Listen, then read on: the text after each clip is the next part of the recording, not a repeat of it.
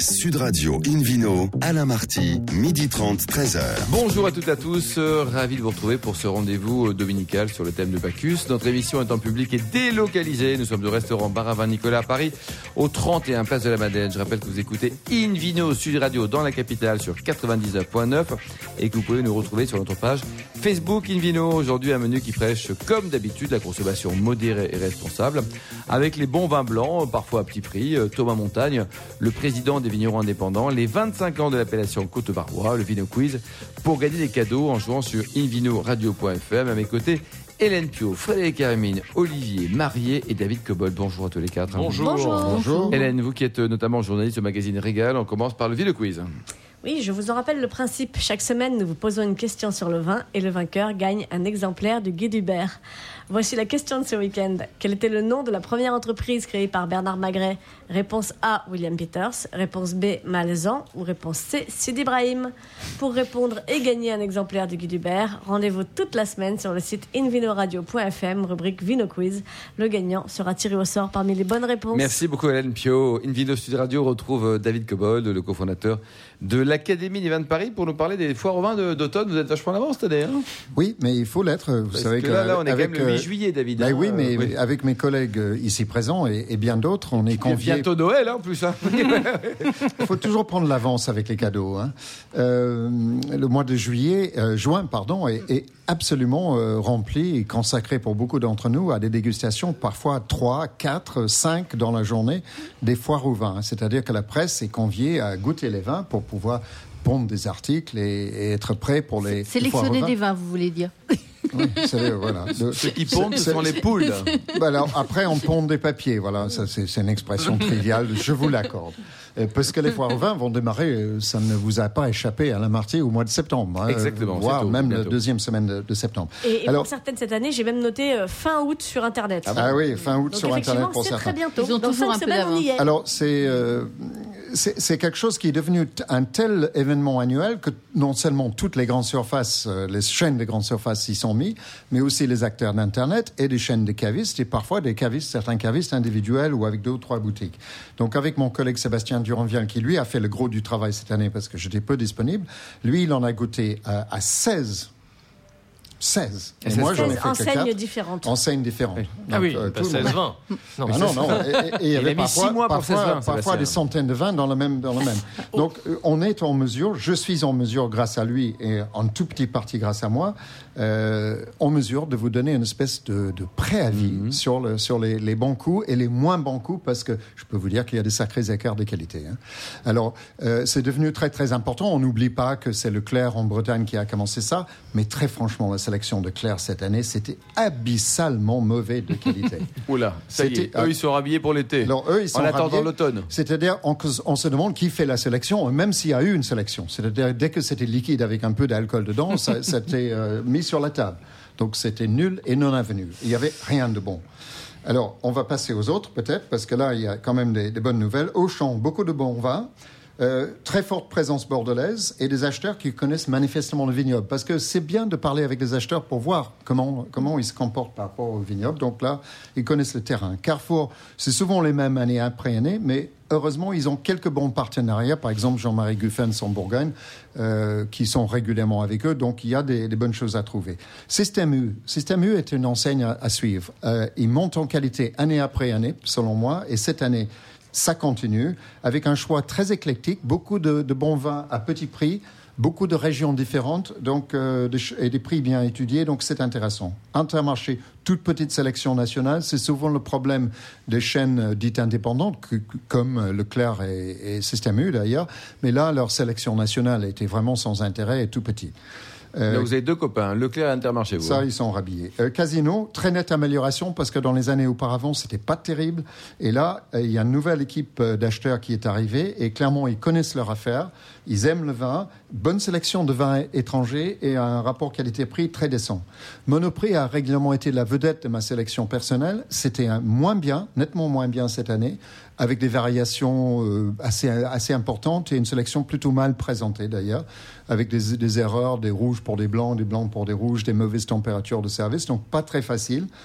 Très bonne surprise chez Cdiscount, c'est une chaîne d'Internet excellente sélection, assez passionnante, avec des vins avec beaucoup de personnalité, beaucoup de caractère, des choses vraiment intéressantes à découvrir chez eux. Vente privée aussi, Internet, quelques bonnes choses.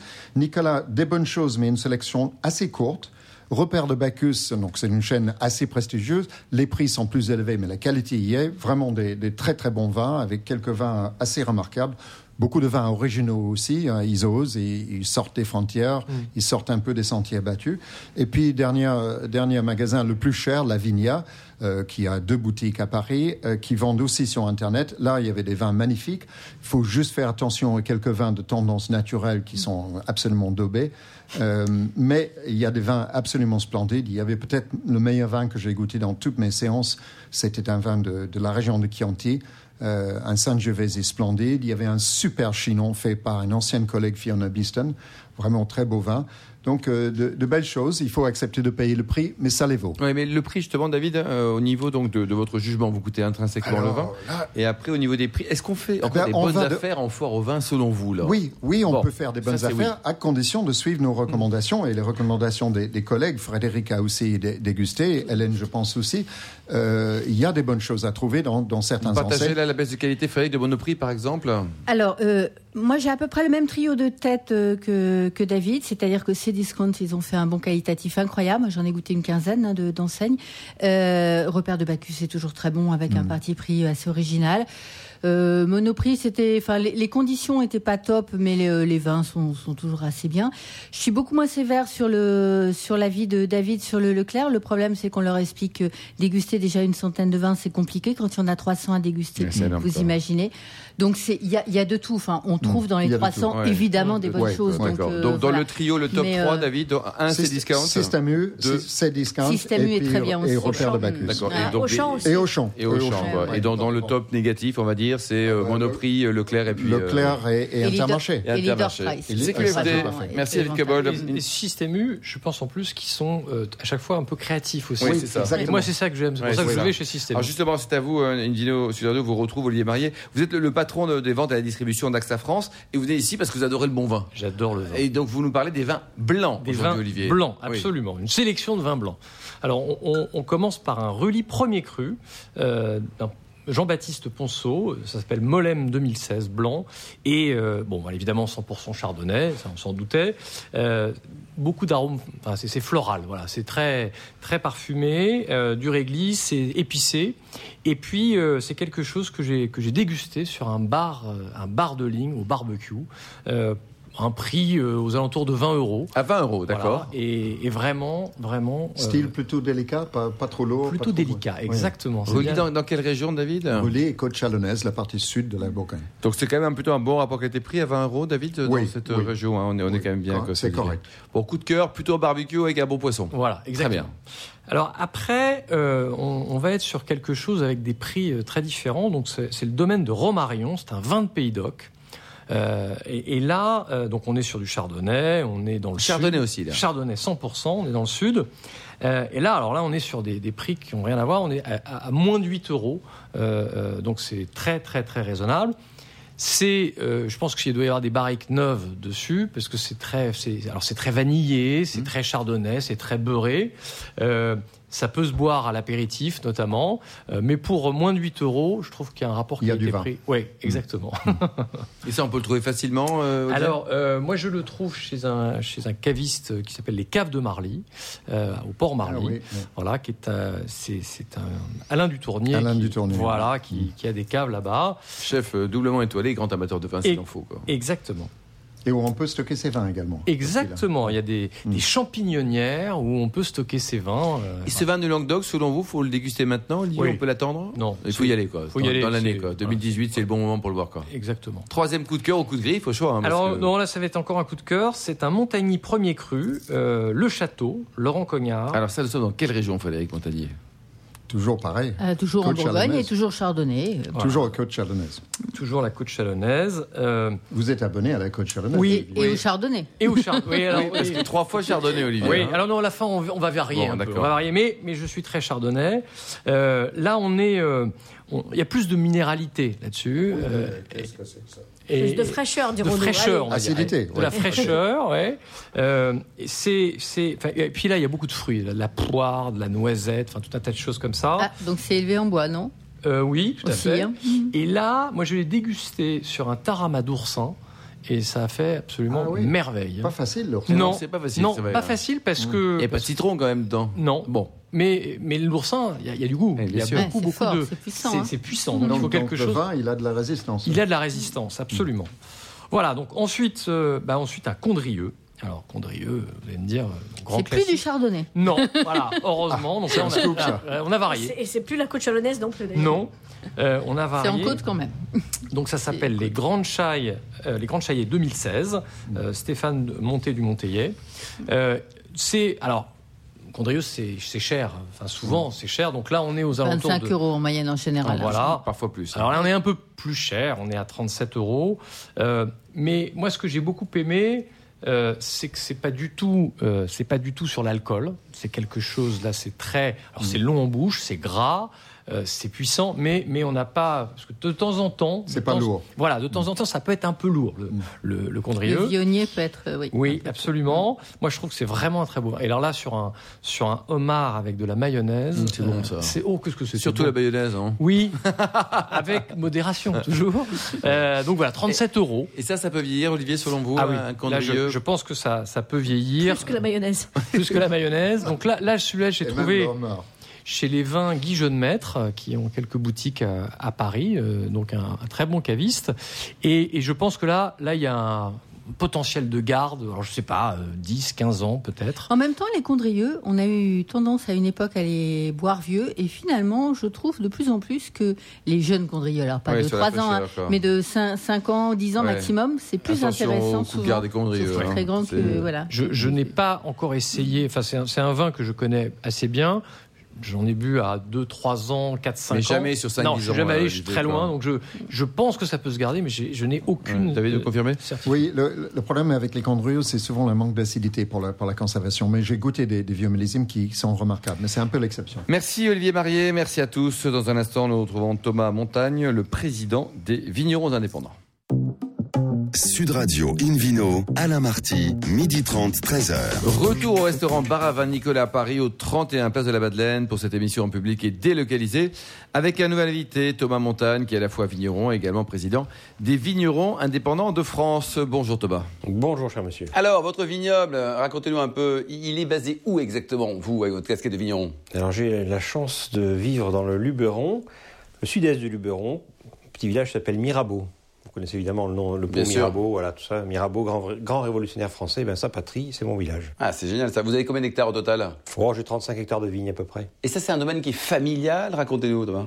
Oui, je suis malheureusement pas un des milliardaires du Luberon, non, c'est une affaire de famille depuis un certain temps déjà. Nous sommes ici depuis 1880. 1880 quoi.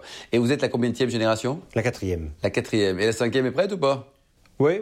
Nous avons 6 enfants, donc. Mon aîné, en tout cas, sort de l'agro. Vous êtes né en 1966, vous êtes encore tout jeune, quoi. J'ai encore un peu de temps. Ouais, c'est ça. Alors, côté distribution, racontez-nous, Thomas, vos vins, vous les vendez comment ?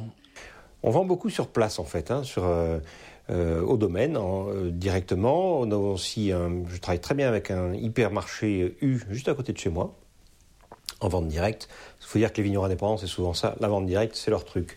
Après, de la restauration locale aussi. Vous savez, Luberon, c'est quand même super touristique, on a cette chance-là. Un petit peu de grossistes, toute France, et un tout petit peu d'export, pas assez. Et au total, vous produisez combien de bouteilles ? Je produis environ 80 000 bouteilles et je fais pas mal de fontaines à vin, de bag-in-box. Ouais, c'est bien ça. Et alors les couleurs, vous faites du blanc, du rouge, du rosé, vous cédez aux sirènes du rosé, tout le monde boit du rosé. Alors dans votre région, il y a d'excellents blancs et d'excellents rouges. Alors, je n'ai pas cédé aux sirènes du rosé, en fait.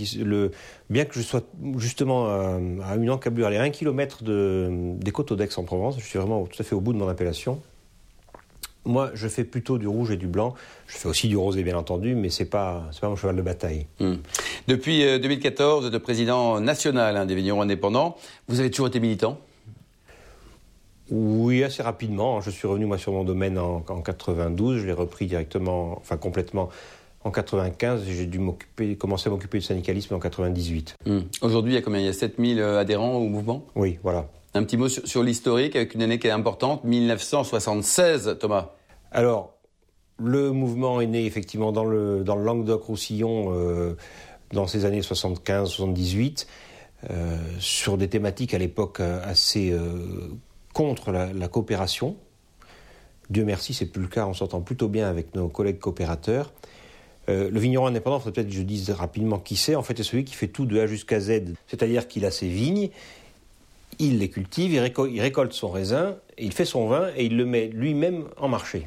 Voilà, donc from the wine plant to the wine glass, si vous voulez dire ça en anglais, on fait tout de A jusqu'à Z. Mmh. Il y a aussi des salons célèbres, il y a combien de salons organisés chaque année en France ou en dehors de nos frontières d'ailleurs ? On ne les compte plus, on en avait encore un récemment tout nouveau à Londres, un salon européen pour le coup. Mais il y en a combien, une dizaine, une quinzaine, une vingtaine, une trentaine ? Une quinzaine. 15 salons, mais c'est pas trop ça, 15 salons ? La France est grande, le monde est vaste, on peut avoir différents types de salons. Nous en avions un il y a encore 2 semaines là, sur uniquement les vins bio et HVE, le salon vin et nature. Il y a différents styles de vins, différents styles de salons. Il y a de la place encore. Et l'ambition ou les missions des vignerons indépendants, vous avez un côté également militant, on en parlait tout à l'heure ? Absolument, moi, c'est un syndicat. Donc les gens adhèrent s'ils ont besoin d'un syndicat, l'adhésion est payante. Nous sommes totalement indépendants grâce aux adhésions et à l'argent que nous pouvons gagner sur nos salons. Et donc le budget annuel de fonctionnement, par exemple, on est autour de combien ? On est autour de 9 millions d'euros. Oui, c'est quand même pas mal d'argent. Hein. C'est une petite PME, on a 20 personnes. Oui. Et vous avez également des partenariats au niveau européen, on a également des vignerons indépendants dans d'autres régions de production, comme l'Espagne ou l'Italie, par exemple, Thomas ? Absolument, parce qu'en fait, là, c'est plutôt le côté réellement syndical. On s'aperçoit que... 80-90% de notre réglementation vitivinicole française provient maintenant de Bruxelles, donc de l'Europe. Et si on veut s'y intéresser et modifier les choses, il faut agir en amont à Bruxelles. Et donc nous avons créé en 2002 une confédération européenne qui maintenant regroupe 11 États membres différents, donc 11 associations nationales dans des États membres différents, dont je suis aussi le président. Et c'est un côté qui me passionne, c'est vrai, parce que je trouve que l'Europe, c'est vraiment... contrairement à ce que l'on m'en dit souvent en France, c'est quelque chose qui marche bien et qui est fonctionnel. En tout cas, en matière de vin, en général. En matière de beaucoup de choses, je trouve. Ouais. Le no-tourisme, quels sont les grands enjeux pour vous au niveau national ? Le no-tourisme, c'est une manière de plus de faire du chiffre d'affaires, de se... on vient de vivre là, l'année dernière, par exemple, une récolte catastrophique en France. On a fait 18% de moins que d'habitude. Du gel, de la grêle, de la sécheresse, eh bien, le no-tourisme, c'est évidemment un moyen de répartir le chiffre d'affaires ailleurs. Et c'est aussi pour nous quelque chose de très naturel parce que nous avons l'habitude depuis toujours de recevoir nos clients. Et donc, c'est le prolongement de notre activité habituelle. Donc, c'est naturel, c'est un vigneron, quelle que soit la région, de dire « Coucou, venez chez moi, vous êtes les bienvenus ». Ah oui, 90% de mes adhérents, voire un peu plus, qui reçoivent chez eux. Il y en a 85% qui font carrément de no-tourisme, c'est-à-dire qu'il y a une prestation en plus. Donc c'est complètement habituel. Enfin, pour terminer, est-ce que les politiques actuellement au pouvoir, Thomas Montagne, aiment le vin français ? Je pense que le président Macron nous a donné de bons exemples. Il a dit qu'il aimait le vin, que le vin était l'âme de la France. Donc oui, je pense qu'il nous faut l'en remercier parce que ça n'a pas toujours été le cas. Et globalement, le vin, effectivement, et les alcools en général sont quand même au niveau économique très important pour la France, à l'export notamment. Et il est cohérent que les pouvoirs publics cessent un petit peu de nous taper dessus, comme a pu le faire Mme Buzyn, par exemple. Par exemple. Vous nous rappelez le nom de votre domaine à titre personnel ? Château de Clapier à Mirabeau, en Luberon. Merci beaucoup, Thomas Montagne. In Vino Sud Radio retrouve Frédéric Hermine, journaliste au magazine Terre de Vin, pour nous parler de l'appellation Côte-Varrois. C'est pas une appellation super connue, Frédéric. Non, c'est pas. Et pourtant, elle fête déjà ses 25 ans. Elle est jeune et belle comme vous. Exactement. C'est en fait la... C'est pas ça, David ? Je me suis trompé d'émission ? Bien sûr. Ah, bon. Oui, c'est donc, la Saint-Frédéric. Le bonheur est dans le pré. C'est dans pas longtemps d'ailleurs. Ça a été donc longtemps la petite sœur des Côtes de Provence, c'est pour ça qu'on la connaît pas si bien que ça. Et puis Côte-Varrois, c'est vrai que ça parle pas à grand monde, pourtant tout le monde sait où est le Var, hein, mais c'est vrai que c'est quand même peu connu. Alors elle a 25 ans, elle a été comme beaucoup en VDQS, hein, nom très sexy aussi, vin de qualité supérieure, une catégorie qui a disparu au moment de la réécriture des décrets en 2009. Et elle est passée en AOC donc en 1993. Alors elle a été d'abord Coteaux-Varrois et c'est seulement en 2005 qu'elle s'est appelée Coteaux-Varrois en Provence après une bataille de longue lutte. Il était logique que les appellations de Provence comme Coteaux d'Aix, qui a eu aussi à se battre pour Coteaux d'Aix en Provence, aient cette même appellation pour avoir appartenir à une même famille de vins provençaux, hein, puisque Côte de Provence n'était pas au départ très volontaire pour partager le mot Provence. Mais vu de Sirius, comme dirait mon ami Michel Dova, et même vu du Japon, c'est plus logique que la Provence Coteaux-Varrois, ça parle à personne, Coteaux d'Aix un peu plus, parce que c'est Aix-en-Provence. Mais enfin, la famille Provence, avec l'image que ça véhicule, parle davantage. Alors, ce sont des Côtes de Provence dans le même style, hein, c'est-à-dire à plus de 90% rosé. Alors, ce qui n'a pas été toujours le cas, ce qui est assez amusant, parce qu'en 25 ans, ça a beaucoup progressé, hein. On est passé alors non seulement de 1600 à 2750 hectares, mais on est passé de 45% seulement, il y a 25 ans, de rosé, 50% de rouge quand même à l'époque, et 5% de blanc, à aujourd'hui, donc 92% de rosé, 6% de rouge et 3% de blanc. C'est une catastrophe. Il faut répondre à la demande et on fait bien du vin pour le vendre, David. Donc, c'est la loi du marché. Il y en a trop. Il y en a trop, mais ils le vendent bien, donc après, voilà. Bon, mais c'est vrai qu'ils ont pourtant des terroirs intéressants à blanc et à rouge. Alors, pour les cépages, je vous rappelle en gros, Grenache, Cinsault, Syrah pour les rouges et les rosés, avec en plus pour les rouges le Mourvèdre en cépage principal et avec un assemblage obligatoire. Il y a aussi en cépage secondaire le Cabernet Sauvignon, le Carignan et le Tibourin. Pour les blancs, la Clairette, le Grenache, le Sémillon, surtout le Roll et l'Uniblanc qui est dans le décret mais qui a tendance à disparaître. Alors, ils ont une spécificité quand même par rapport aux Côtes de Provence, hein, qui n'est pas forcément immédiate, mais on est toujours sur les agrumes, les petits fruits rouges, avec un peu plus d'épices, peut-être d'aromates, style anisé, beaucoup de fraîcheur, un peu plus de minéralité. Alors, ils ont suivi évidemment la tendance aussi des Côtes de Provence, c'est-à-dire ce rosé qui pâlit. Le centre du rosé avait déterminé que l'intensité aromatique avait baissé de moitié en une quinzaine d'années sur les rosés, notamment des Coteaux-Varrois. Donc, c'est dire que, voilà, encore une fois, pour répondre à la demande. Ce qui les a beaucoup aidés, alors, ils sont passés en VDQS de 80 hectolitres hectares à 50 aujourd'hui, hein, ce qui n'a pas été gagné pour beaucoup de producteurs, hein, qui avaient du mal à suivre. Mais maintenant, c'est acquis et c'est vraiment très joli. Ils ont bénéficié surtout de la création de la Maison des Vins, qui bénéficie d'un cadre magique à l'abbaye de la Selle. Alors, l'abbaye de la Selle, c'est connu aussi parce que c'est un dénommé Alain Ducasse qui a son restaurant. Et Alain Ducasse a joué le jeu très, très vite au départ, hein, en 94, déjà en mettant quelques lignes de Coteaux-Varrois dans sa carte prestigieuse de vin. Et puis aussi en permettant d'organiser la présentation du millésime des Coteaux-Varrois dans ses jardins qui sont magiques.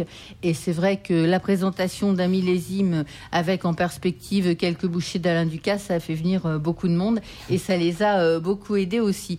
Alors, ce sont des vins aussi qui sont un peu plus lumineux, avec un peu plus d'acidité que les Côtes de Provence, parce que, alors, déjà de par les terroirs un peu plus calcaires, ils sont à la fois sur des climats méditerranéens et continentaux, parce que plus on va vers le nord du Var, plus on monte déjà un petit peu en altitude, on est protégé des entrées marines, parce qu'on est plus à l'intérieur, donc ça donne en tout cas de jolis vins. Ils sont beaucoup demandés maintenant à l'export, ils sont passés de 14 à 34% en finalement 25 ans, donc ce qui est pas rien. Ils commencent à étudier des nouveaux cépages, le Caladoc, le Casté, qui est un cépage local, alors totalement inconnu. Le Casté, vous dites, hein. C'est un cépage rouge, alors qui n'existe plus que dans l'inscription à palette qui a gardé 23 cépages, mais ne se servent pas des 23 cépages, mais au moins ça a permis de protéger ce cépage. Donc ils sont en train de faire des études là-dessus. Ils étudient aussi l'intégration d'une dizaine de nouvelles communes dans le Haut-Var. Alors ça va prendre une dizaine d'années parce que indépendamment de classer 10 communes supplémentaires, ouais, facile, il faut faire du parcellaire, ouais. C'est pas toutes les parcelles, enfin bon, c'est un peu... Donc ça représente 70 caves, 9 coopératives, 50% par estandon, avec des ambassadeurs incroyables, Miraval, Margui, La Fouble, La Caillou, La Calice... Voilà, il y a de quoi faire connaître de jolis vins. Merci beaucoup, Frédéric Hermine. Merci à vous tous. Hélène Pio, Thomas Montagne, David Cobol, Olivier Marié. Fin de ce numéro d'In Vino Sud Radio. Pour en savoir plus, rendez-vous sur le site sudradio.fr, invinoradio.fr ou sur notre page Facebook In Vino. On se retrouve samedi prochain, samedi à 12h30 pour une nouvelle émission, toujours en public et délocalisée. Nous serons au restaurant Bar à Vin Nicolas à Paris, au 31 Place de la Madeleine. D'ici là, excellent déjeuner. Restez fidèles à Sud Radio et surtout observez la plus grande des modérations.